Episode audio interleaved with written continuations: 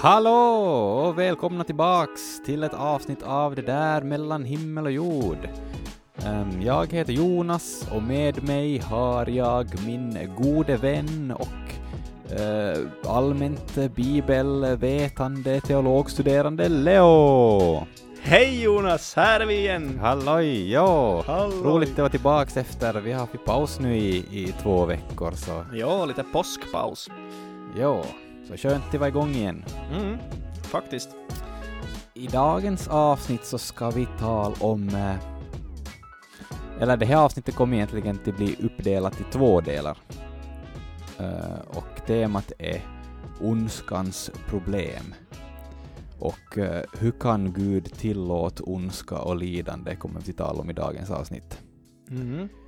Så, Leo. Varför är det så? Ja, exakt. Eh, man kanske inte tänker på det, så det är automatiskt bara att, att, att ehm, det här egentligen är två frågor. Ehm, eller två... eh, man kan se det här på två perspektiv av den här samma frågan. Eh, Mm.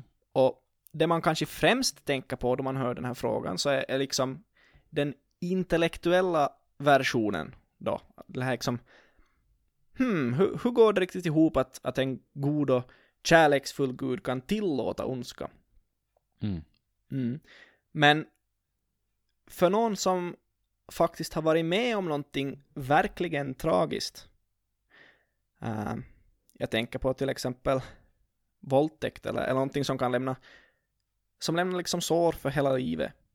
Så Ja. då är det, är det mycket möjligt att, att fastän vi skulle vara här och liksom ge ett hur fantastiskt intellektuellt svar som det bara är möjligt, så skulle det kanske ändå inte kännas liksom tillräckligt. Och Nej.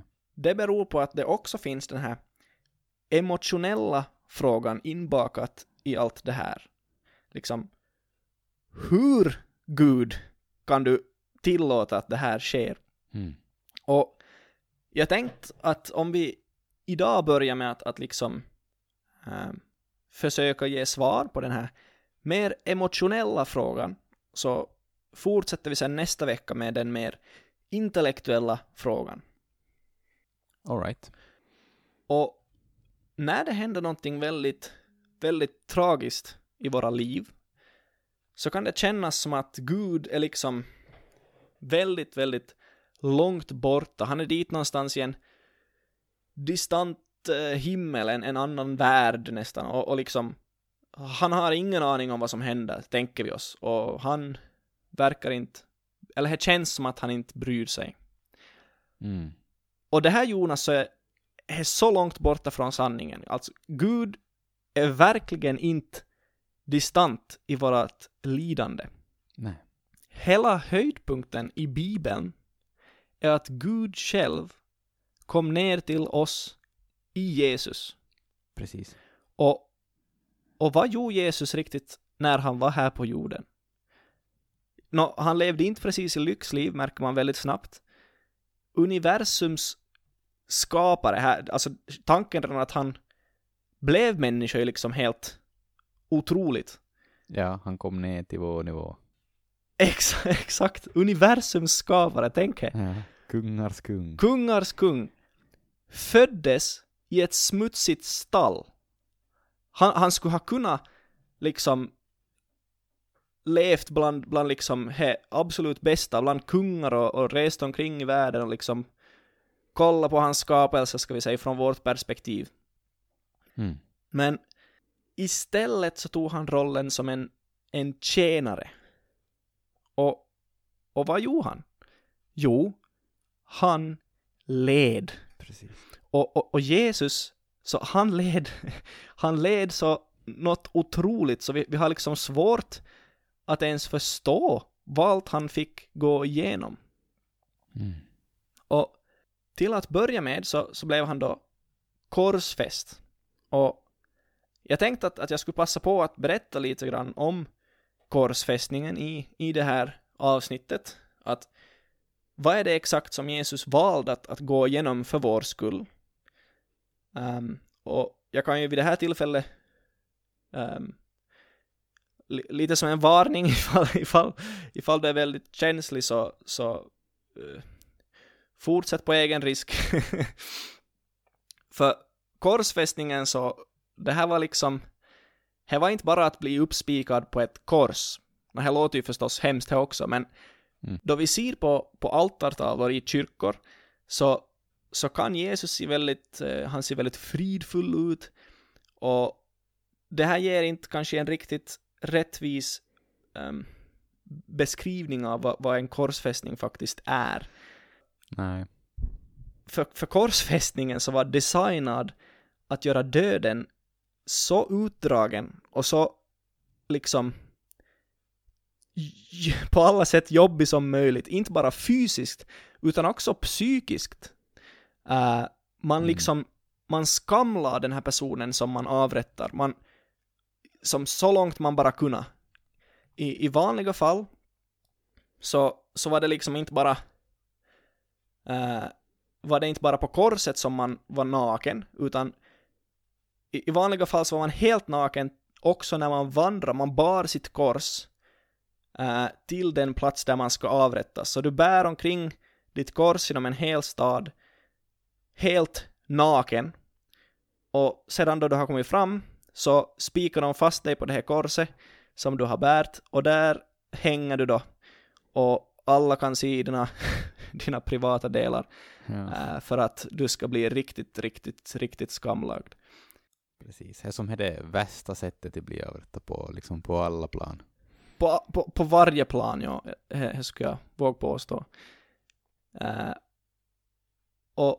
det här är ju en grej som, som man inte riktigt har med i altartavlor för, för flera orsaker. Um, men som blir lite missvisande då i konsten. Att, att man har valt till, till dölja Jesu privata delar.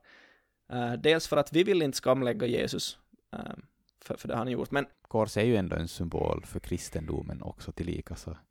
Ja, precis. Absolut. Det är ju liksom vårat, vårat, vårt påminnelse om vad, vad som har hänt på korset. Mm. Um, och, och, vi kommer till, till det också här om en stund. Men det fanns som flera sätt då som, som den här korsfästningen kunde se ut. Uh, det var vanligt att man efter att ha spikat fast båda händerna i den här träbalken så la man en slags träbit under fötterna på den som man korsfäste då. Och sen så spikar man fast fötterna på den här träbiten. Och man placerar den här träbiten liksom med avsikt för högt upp på korset. Så man, man kunde inte stå på den. Mm. Och, och, det här var väldigt viktigt. Man placerade den här träbiten strategiskt högt upp så att benen var hela tiden böjda. Mm. Problemet då med att, att bli korsfäst så var den att, att ens armar var utspända, eh, liksom verkligen utspända. Det var liksom inte att man hängde där sådär bara, utan de var faktiskt utspända antingen till, till sidorna eller, eller då liksom lite mer uppåt. Och det här lagade ett slags tryck på, på bröstkorgen, så det var väldigt svårt att andas. Precis. Så om du inte tryckt upp dig med fötterna så var det som så var det jättet, jättesvårt att få luft alltså. Men eftersom att man hade den här träbalken som jag just nämnde, uh, så, så gjorde att, att man, kunde ju, man kunde inte stå på den. Så ifall man ville, uh, ville få luft måste man liksom spänna hela sina ben och, och, trycka sig upp med de här benen för att ge lungorna plats att, att andas. Så det som man faktiskt sedan slutligen dog av så var oftast brist på luft Hmm. Och det här tror jag inte många kanske känner till. Um, att, att bli korsfästad var på så sätt alltså att, som att drunkna. Men problemet var ju inte det att man var under vatten för länge, utan helt enkelt att benen till sist orkar inte trycka upp en. Hmm. Och ifall man överlevde för länge, uh, somliga fall så kunde man vara flera dagar där och kämpa. Usch. Men i, i somliga tillfällen så, så om det kommer några högtider till exempel, så brukar man krossa benen eh, på den som är korsfäst för att liksom snabba upp den här processen. Mm. Eftersom att då är det då är det mer smärtsamt och då är det mer problematiskt att trycka sig upp för, för att få, få luft. Precis. I, I Jesu fall så, så kom det ju faktiskt en högtid och, och vi läser att hans ben höll på att bli krossade, men eh, de här romerska soldaterna blev stoppade eftersom att han var redan död, påstod man. Och det här testade de. Då spetsade de Jesus eh, i sidan och konstaterade att han är död och därför så krossar man inte hans ben. Och det här att man inte krossar hans ben så är faktiskt en väldigt intressant detalj, liksom ur ett teologiskt perspektiv.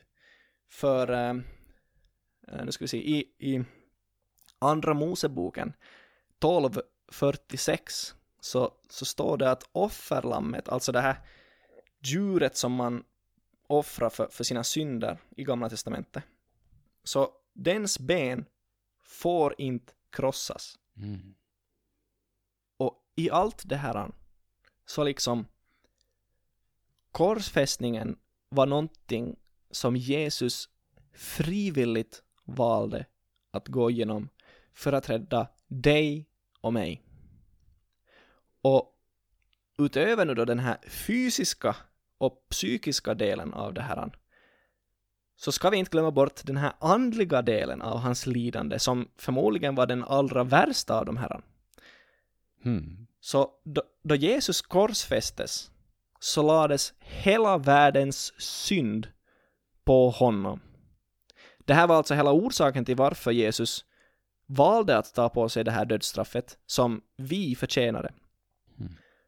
Och då det kommer till vad det, vad det sedan innebär att Jesus faktiskt fick all synd lagd på sig, så, så kan vi inte, vi kan inte riktigt förstå hur mycket han, alltså Gud, faktiskt valde att lida för vår skull. Och det finns, det finns mycket man kan säga om, om korsfästning och Guds lidande här i världen.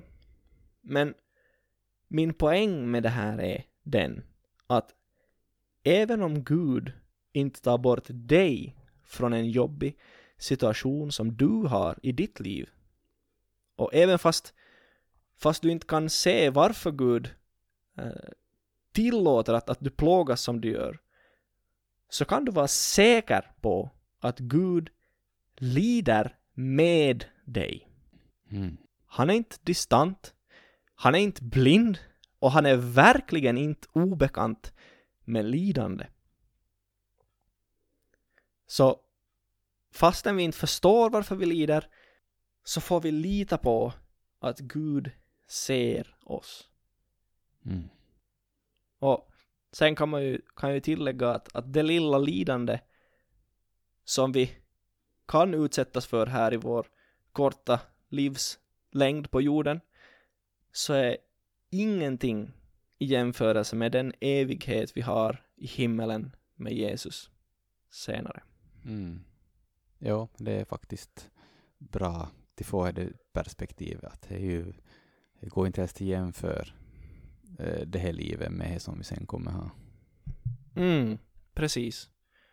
Och jag menar, vad är egentligen alternativen? Jag menar, vi har det här hoppet som kristna att, att fastän hur mycket vi lider nu så här kommer bli bra. Men ifall man liksom man konstaterar att det är svårt att tro på Gud eftersom att allt man har måste genomlida. Så jag menar alternativet att, att Gud inte finns så är ju fortfarande sämre. Mm. Jag menar ifall inte ifall utanför Gud så finns det inget hopp och ingen tröst för vårt lidande. Precis. Mm. Och det var, det var det för dagens avsnitt. Och eh, vi fortsätter med samma ämne och eh, tar upp den intellektuella frågan mer i nästa avsnitt. Mm. Och eh, uppstår frågor så kan du klicka på länken som vi har i, i beskrivningen och så kommer man till en, formulär där man kan skriva in sin fråga och skicka in till oss och så svarar vi på den i podden. Uh, man är helt anonym om man gör det och sen kan man också skicka mail till oss och uh, adressen är uh, m.himmelochjord.gmail.com Yes, det var adressen. Så, tack för att du har lyssnat på det här avsnittet och så hoppas vi att vi hörs i nästa avsnitt. mm. Ha det bra. Hej då! Hej då!